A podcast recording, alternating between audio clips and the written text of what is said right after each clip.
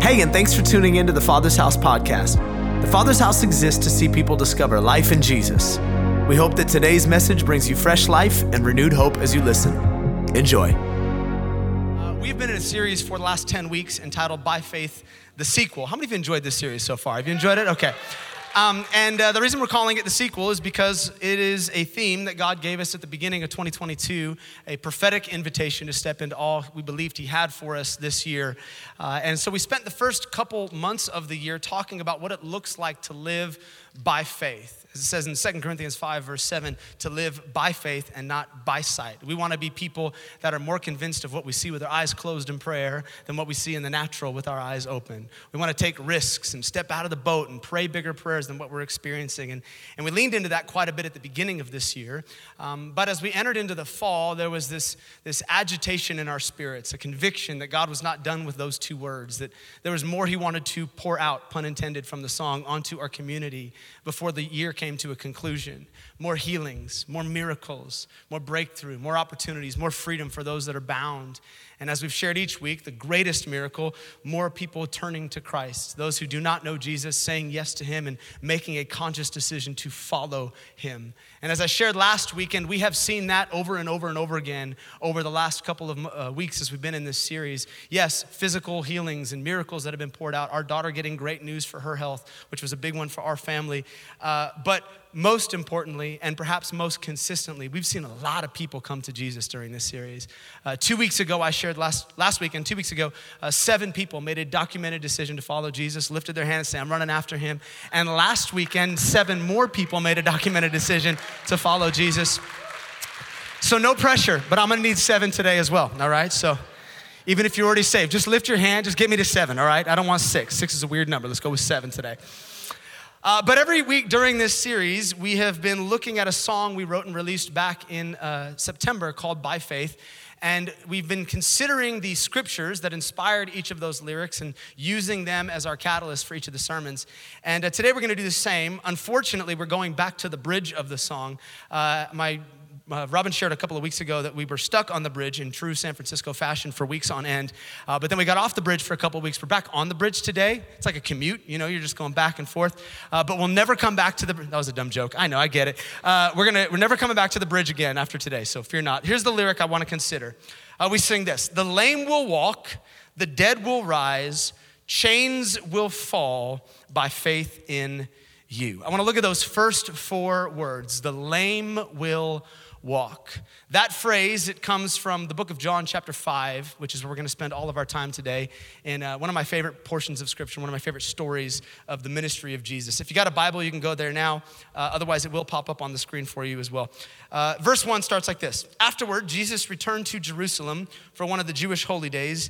Inside the city, near the sheep gate, was the pool of Bethesda with five covered porches. Crowds of sick people, blind, lame, or paralyzed, lay on the porches waiting for a certain movement of the waters, for an angel of the Lord came during a certain season and stirred up the water. And the first person to step in after the water was stirred was healed of whatever disease he had. One of the men lying there had been sick for thirty-eight years. When Jesus saw him and knew he had been ill for a long time, he asked him, "Would you like to get well?" "I can't, sir," the sick man said, "for I have no one to put me in the pool when the water bubbles up. Someone else always makes it there first." Jesus told him, "Stand up, pick up your mat, and walk." Instantly, the man was healed. He rolled up his sleeping mat, and he began walking. I love this story so much. There are so many layers to this story. I actually think if we wanted to, we could probably spend an entire month talking about this text and not mine everything that's in here. But what I'd like to do for our few precious moments this morning is I'd like to mine as much as I can as we focus on simply this man's response to Jesus, as this man who's been sick thirty-eight years is approached by the Messiah, the healing one, and asked, "Do you want to be made well?" He utters two very hopeless but revealing words. He says, "I can't. I can't. Do you want to be made well? I can't." To that end, I want to title our conversation this morning, Lame Excuses. Someone smiled at me. Lame excuses. Let's pray. Oh, Lord, thank you for what you're doing in this house. Thank you for this declaration we made just a moment ago to pour out your Spirit afresh on us. Thank you for preserving this story in Scripture so that we could study it today and apply it to our lives. And I don't know what situations everybody walked in the room with. I don't know what the weeks look like. I don't know what the year has looked like. I don't know what tragedies or successes uh, have met us here this morning, but but I do know that you are in our midst, and your desire is to speak to every mind and every heart so that you can transform us before we leave. By your word, do what only you can do. In Jesus' name, and everybody said amen. All right, we're going to have a moment of confession here on a Sunday morning.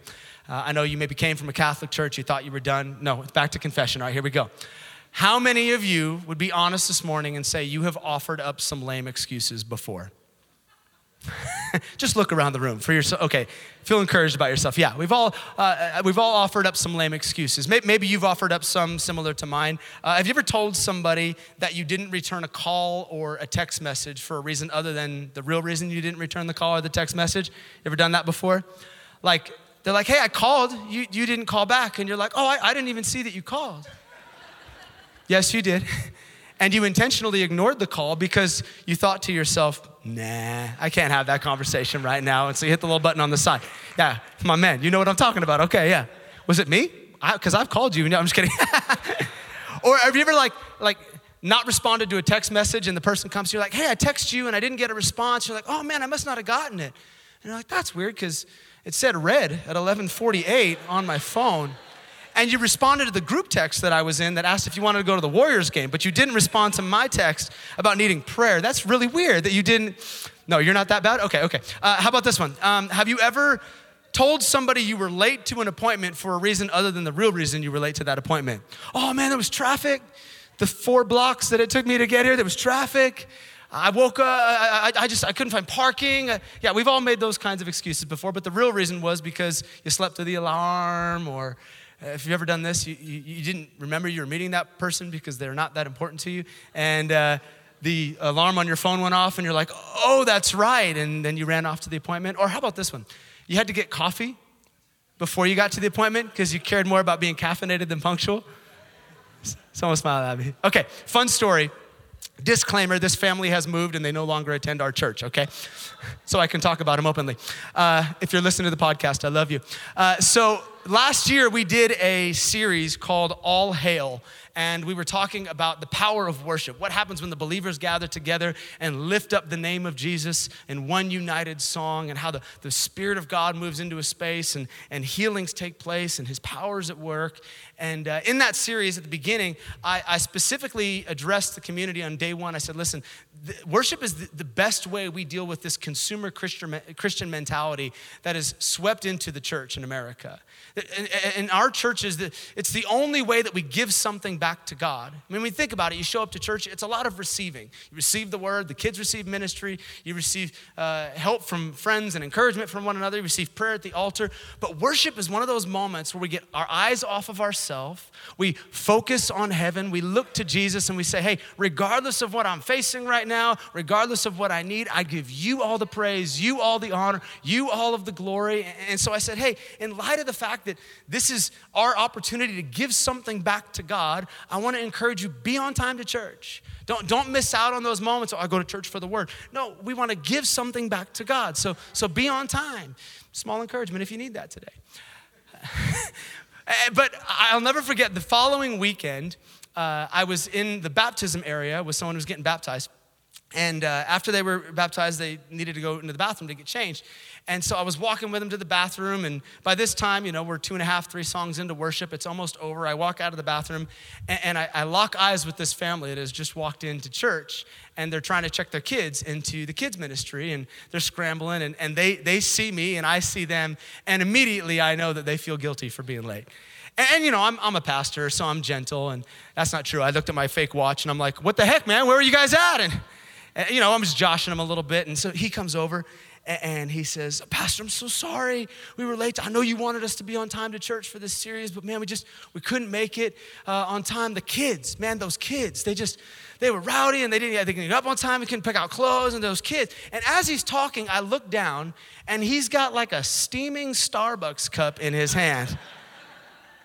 And I'm like, okay, first of all, don't bring Starbucks into this church, okay? Don't, you leave your deer urine at home. You go get some real coffee from a real coffee shop, okay? Number two, I'm like, how are you gonna blame your kid for being late to church? I'm staring at your grande pumpkin spice extra whip latte like, we all know why you were late to church. You went through the drive-thru at Starbucks. But he offered me this lame excuse. And I, I didn't actually say those things to him. I just thought them, to be clear. I just wanted to tell you because now they're not here anymore. It's great. Okay. Someone say lame excuses. When I read this story, and maybe for you as well, the first thing I see, the first thing that jumps off the page in this text is this guy's excuse. It's what he offers up to Jesus. Jesus walks up to this guy who has been in the same condition for thirty-eight years, and he asks him what seems to be a very simple question with an obvious answer. Do you want to be made well? Yes, I would like to be made well. I would imagine if Jesus walked into this room this morning, and maybe you've been suffering with something for an extended period of time, if he walked up to you and said, do you want to be made well? I would hope that in faith we would respond back and say, yes, I would love to be made well. I, we haven't been dealing with it for thirty-eight years, but if Jesus walked up to my daughter and said, would you like me to deal with your blood clot? I would hope that immediately she would say, yes, an exhale of relief. But, but that's not what this guy says. He, he looks back at Jesus and he says, I can't be made well. Which makes me ask some questions as I read this text. What has to happen in your life to get to that point? What must you have to endure to be standing in front of the one who can address your need but be incapable of accepting the invitation for healing? In the presence of the Holy One but unable to draw down on what he's offering to you, how do you get to that point? Well, in order to understand this man's response, I think we need to first understand his reality. We, we need to walk a mile in his shoes. Maybe better said, in light of the fact that he was a paralytic, we need to make our way onto his mat. Let's let's let's put some, some details together in this story. Uh, we are told that this man has been paralyzed, probably from the waist down, for thirty-eight years. And for thirty-eight years, as a result of his condition, he has been confined to a mat. Now, chances are, he didn't have a Lululemon yoga mat. Uh, we know that because he was not a white girl from the marina. Uh,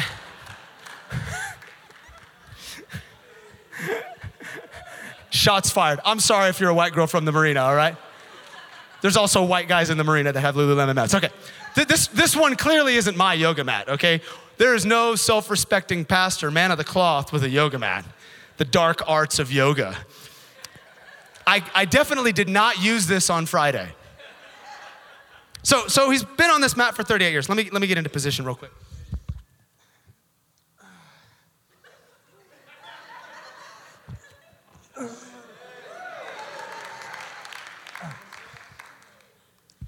I literally think one of my calves just cramped up. Hold on one second. Okay. For thirty-eight years, this has been where the man lies, on his side, on a mat. And we don't know when, but at some point, whether it was a family member or a friend, carried him to this place called Bethesda.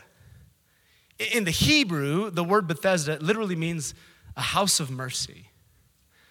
So, so here he is in this place called a house of mercy, and the reason he's had someone carry him here is because at a certain season, from time to time, an angel of the Lord would come and stir the waters. And the first person to make their way from their mat to the waters was healed. Which, to me, it seems like a, a cruel race when you consider the clientele around the pool. Blind and paralyzed and lame, lining the porticos around this pool. And the first one to make it to the water, it's like salt in the wound. But, but for thirty-eight years, the guy has watched angelic visitations take place, but never been able to make it to the waters. I imagine that the familiar faces of those who laid around the pool with him. One by one, they've disappeared as they found their way to the waters first. But here he's stuck, healing just outside of his reach, bound to his back in Bethesda. But, but perhaps the most tragic detail of this story is not the mat or the time, but it's the location of this pool. We're told that Bethesda was located near the sheep gate of the city. Now, the sheep gate would have been this entry point on the way to the temple where the priest, during the morning and the evening sacrifice, would walk the lamb that was going to be used for the temple sacrifice on its way to the temple. In fact, that lamb had to stop by Bethesda on the way to wash off in this pool and be purified before it was offered up on the altar to pay for the sins of the people. And the reason I say that is the most tragic detail of the story is because, like the lepers from the last few weeks and the blind man from about a month and a half ago, to be a cripple, lame, paralyzed person in their culture was considered to be one under the curse of God. It was repayment for sin. This did not happen circumstantially in their minds. It wasn't just like, oh, I, I hurt my leg one day, I tripped, I fell down some... St-. No, you were crippled because God wanted you to be a cripple. He was paying you back for your sin. The outward condition of your life was nothing more than evidence of divine judgment. You were not worthy of mercy regardless of what pool you found yourself in. And so you can imagine the shame as this man, day after day after day, watches the sacrifice walk by that pays for the sins of everybody else in the city. But here he is, the object of God's judgment. Here he is, incapable of moving as this evidence of God's mercy walks by him every single day. Put it together, what do you got? You got a man on a mat in the house who feels miles from mercy, stuck. I wonder if that reality would resonate with anybody here today. I wonder if anyone knows what that feels like. Remember, when we talk about these stories in the Bible, we're not simply issuing a history lesson here on a Sunday morning. This is not just some textbook that we refer to to see what happened in times past. No, this is the living, breathing, active Word of God. It is meant to cut to the heart of where you're living. You cannot open this book and start reading it without it reading you. You cannot study it without it studying you. And when we read these stories, no matter how old they are, we are to ask ourselves in the midst of our reading, what does this story have to do with my story?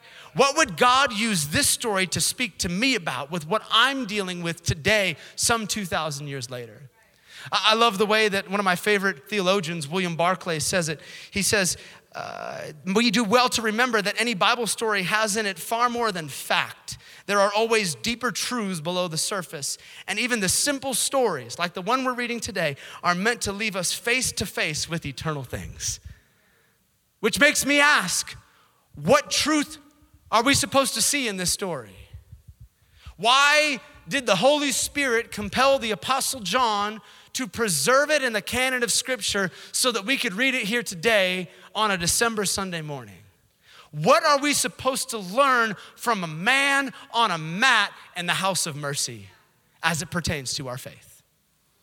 Well, if I could put it concisely, simply, here is what I would believe we are to learn from this story. Ready? We are all a man on a mat. And I know not everybody in the room is a man, so equal opportunity. Uh, you can be, a, but it didn't flow as nice to say people on a mat. So we are all men on a mat. We all know what this feels like. We know what it feels like to be stuck in a situation, to be confined to your condition, to, to feel like you're sitting on the outskirts watching other people get what they need from God and other people's prayers get answered while you just can't move. You're stuck here, incapable of making any progress. And then you start to ask questions like, why, why did they get free but I didn't? Well, why did they get a job but the door didn't open for me? I'm tithing, I'm praying, I'm believing, nothing's changed. Why, why did they get a spouse?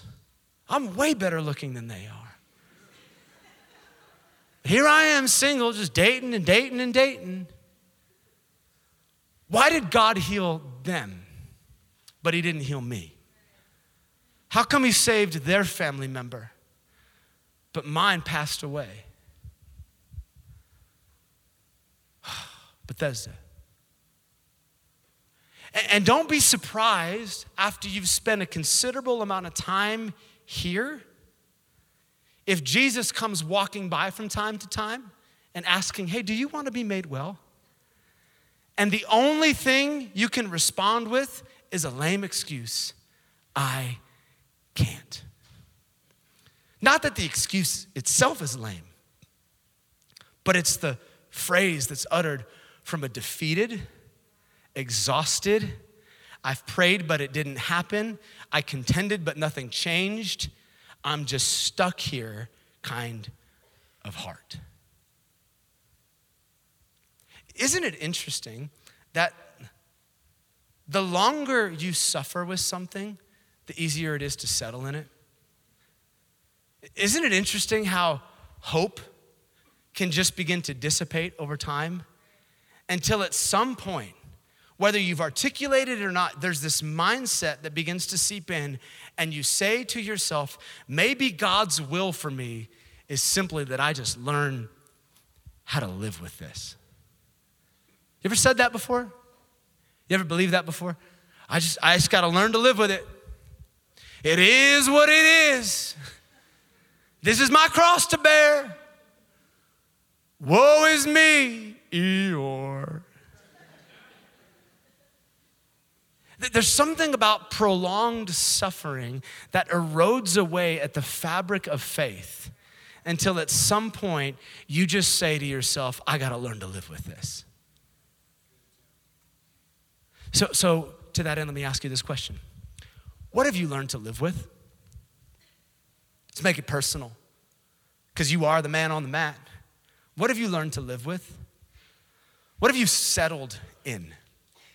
What have you just said, whether out loud or not, I'm just gonna have to deal with this? I would imagine that this guy was not always as hopeless as he is in the story. I mean, think about it. If you knew that there was a location where healing was available. I think back to some of the great revivals in history past where thousands of people were healed. I think back to uh, Angelus Temple in, in Southern California and Aimee Semple McPherson and the room that is filled with wheelchairs and crutches from these healing crusades. Think about the faith that would probably be stirred in the heart of a man if he walked into Bethesda knowing that, hey, at least once a year, healing is available here. There's probably some hope in his heart. He probably looked at some of the other guys laying around the porticos like, hey, I'm not gonna be here that long, just you wait. My number's getting called. I'm going to church, I'm doing the stuff, I'm gonna get healed. But then a year passes, and five years pass, ten, twenty, thirty, thirty-eight. Suddenly he doesn't have a confession of faith anymore. Suddenly it's not, good morning, brother, God's gonna touch me. Suddenly it's like, I can't. What have you learned to live with? Maybe at one point you had faith. Remember what it was like when you first got saved? Man, you pray for anything and everybody. You'd be praying for your cat and your dog, praying for your dead fish. In the name of Jesus, I, I command you to rise up out of that toilet bowl. You would pray for anything. But, but then some time passes. I'm believing that God's gonna provide the one, but you're on that tenth relationship and it still didn't work out. You're on the fourth attempt to have children and you've still seen miscarriage after miscarriage. You've come forward and received prayer four hundred times for deliverance from that thing, but man, you're still not healed. And that, that will begin to erode away at you if you're not careful. I can't. C- can I be honest, since I asked you to be honest at the beginning of this service? Can I have a moment of transparency? I'm going to do it whether you like it or not. it, it was at this point in the sermon that I became incredibly convicted, because I realized that there's a lot of things that I have just learned to live with in my life. Some struggles, some sufferings, and I'm like, well, it's just, it is what it is. I just got to deal with it. I, I have uh, three herniated discs in my lower back from a car accident that we were in years ago. And, and I remember during the first year after having that uh, th- that accident, I, I would be the guy, every time someone would ask, if anyone needs healing in the room, come on, lift up your hand. We want to pray for you. My hand's up. I'd be coming forward for prayer. I'd be laying hands on myself, praying for myself in the morning. But after some time, I'm just like, eh, the pain's not that bad. I'll just deal with it. I'll do yoga, move to the marina. It's gonna be great. I got I got a bad left shoulder, and I don't even know why. You know you're getting old when like stuff hurts and you're like, I don't actually know why it hurts. It just hurts. Like that's what that's that's reality now. But as I was preparing this week and thinking about this, I'm like, I've literally never prayed that my shoulder would feel better. I just like, wow, well, it comes with the territory. You're getting older. Take it a bit deeper. I have friends and family members and neighbors whose salvation I used to contend for with passion. A neighbor that I knew did not like us, that I would contend for daily. God, get a hold of his heart. People that we live next door to, friends that are far from God, family members that are far from God. But it's amazing how after some time, those prayers just go silent and you settle with the state of their salvation. Maybe the most devastating to me was I, I began to realize this week, I used to pray some much bigger prayers over our city. I, I remember before we moved here, and even after we moved here for the first year, you can look in my Bible in Isaiah sixty-two, the passage of scripture that God gave us for this church. And man, we were praying some big prayers, loud prayers. We'd go up to the top of Mount Davidson and just start calling out, God, I believe you're gonna send revival to San Francisco. Thousands of people are gonna come to know you, and we're gonna get to play our part in a historic move of God. As you promised us in Isaiah sixty-two, you'll do such a work that it would even cause the reputation of this city to change on an international scale. No longer would it be known as a den of sin, but it will be known as the place of the redeemed of the Lord and the bride of God. You will give them a new name from the Lord's own mouth. That's, that's how we prayed. And listen, that's still the truth over this city. He still has a plan for San Francisco. There are still thousands of people that will come to know him. The latter days are always better than the former. There is an outpouring of his spirit coming that will transform the landscape of San Francisco. But man, I've only been here five years. And isn't it incredible that after just a short five years, that faith-filled prayer can turn into getting comfortable and your little corner of the Sunset District on nineteenth and Sloat with your cute little seven hundred people on the weekends church, thinking you're really making a difference. Thank you. But you settle with what you got instead of what you know God's called you to. Just, here I am. But here's what I love about Jesus. When you are here, a lame man on a mat, settled in your situation, Jesus comes to interrupt your little pity party of a pool, your den of depression, and he walks right up to the corner of that mat and he says, I did not create you to sit here forever. I have something greater than what you are experiencing right now. And I'm about to issue you an invitation by faith to get up, to stand up, and to walk, to pick up that mat and to move on from where you're at. Jesus comes to this man, I can't. I didn't come to ask if you could. I didn't ask if you can. I asked if you wanted to get up.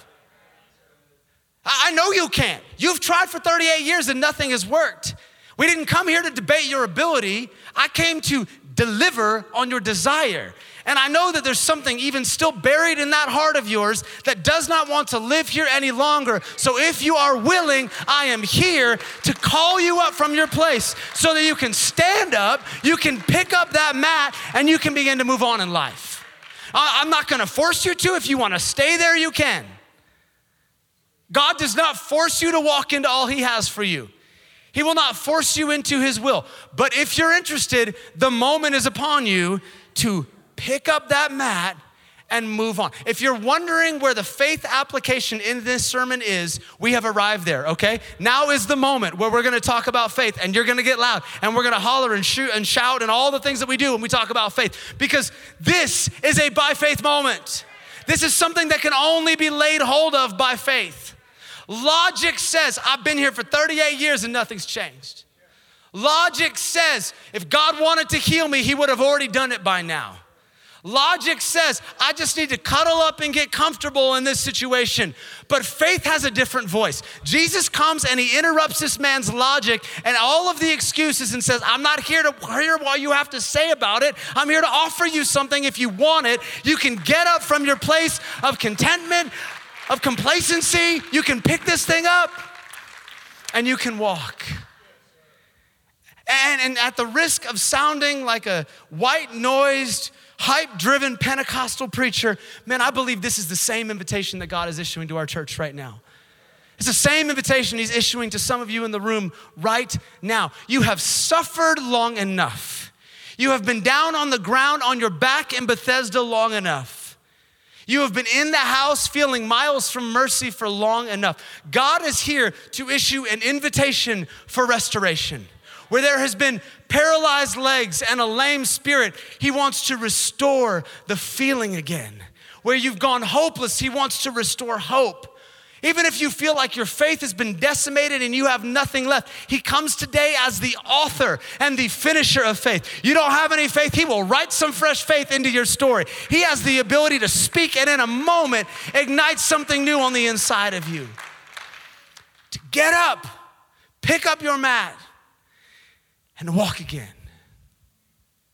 And if that sounds like some kind of hype assertion or a misapplication of this text, if it, if it sounds like I'm just dangling some carrot, like, well, God said it to that guy, so he probably said it to you, let me explain why I am convinced that what took place in this story was not for one man, but it was for all men.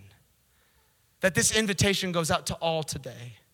The reason I am convinced beyond a shadow of a doubt that this is what God would speak to you is because ultimately this story is bigger than Bethesda. As we've shared at the lame, or excuse me, with the lepers the last couple of weeks and the blind man and all the other stories we've unpacked in this series, at the end of the day, this is not about a guy laying on a mat by a pool. This is the gospel. It is the good news of Jesus Christ. Yes, it is about a literal man who was literally on a mat and literally around a pool that was literally healed. But man, it's about so much more than that. Because listen, in, in the same way that there was healing in these waters, Jesus would say of himself a couple of chapters later in John seven, I am the living water. Anyone who is thirsty can come to me and they will never thirst again. In the same way that that lamb was dipped into the pool in front of a broken audience, on its way to be sacrificed. So Jesus was baptized in the Jordan River by his cousin in preparation for his sacrifice. And in the same way that lamb was walked through the sheep gate where it would ultimately lay down its life and its blood would be shed to pay for the sins of the people, so Jesus, the Lamb of God that takes away the sin of the world, would be walked through the exact same gate a few years later on his way to Golgotha to lay down his life and shed his blood so that all of us could receive forgiveness from our sins. This is bigger than Bethesda. This is the gospel, that you serve a God who left heaven and came down to a broken Bethesda of an earth. a place where people wanted mercy but could not find it. And he shed his blood so that you could get up out of your broken situation, pick up that thing that you've been laying on for years, and move on and follow him. Come on, you can do better than that. This is the gospel, the good news of Jesus, that you are not stuck in your situation. You are not confined to your failure, but you have been delivered by the Lamb of God. It's bigger than Bethesda. And ultimately, I believe this is the invitation today. I had this picture, even as I was studying this week, of just Jesus coming through Bethesda. And you gotta imagine this. I mean, crowds of sick people, and he's just walking over people on his way over to this one guy. Like, that doesn't seem fair, unless you're the guy. Unless he would do everything possible to get to you. And I feel like that's what he's doing this morning, walking over everything that's in the way, and his footsteps are at the edge of your mat, and he's asking, do you want to get up? Do you want to be made well? Because if so, it's time to get up, pick up that mat, and start walking again. Hey, thanks for taking the time to listen to the Father's House podcast. We hope it helped you wherever you're at in your journey. And listen, we want to pray with you if you're going through something right now that's difficult. You can go to our website, t f h dot church, and click on the prayer and praise link and tell us how to join you in prayer. Until next time, be blessed.